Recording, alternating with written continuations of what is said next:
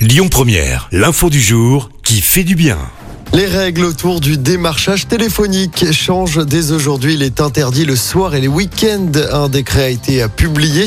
Le démarchage n'est désormais autorisé que du lundi au vendredi de 10h à 13h et de 14h à 20h. Les démarcheurs téléphoniques ne peuvent donc plus vous appeler entre 20h et 10h du matin. Ils n'ont plus le droit de vous contacter les samedis, les dimanches et les jours fériés. Une même personne ne peut également pas être sollicitée par le même démarcheur plus de 4 fois par mois. Si vous refusez le démarchage lors de la conversation, le démarcheur n'a plus le droit de vous contacter pendant 60 jours. Une amende doit être mise en place pour sanctionner les démarcheurs qui ne respectent pas les nouvelles règles.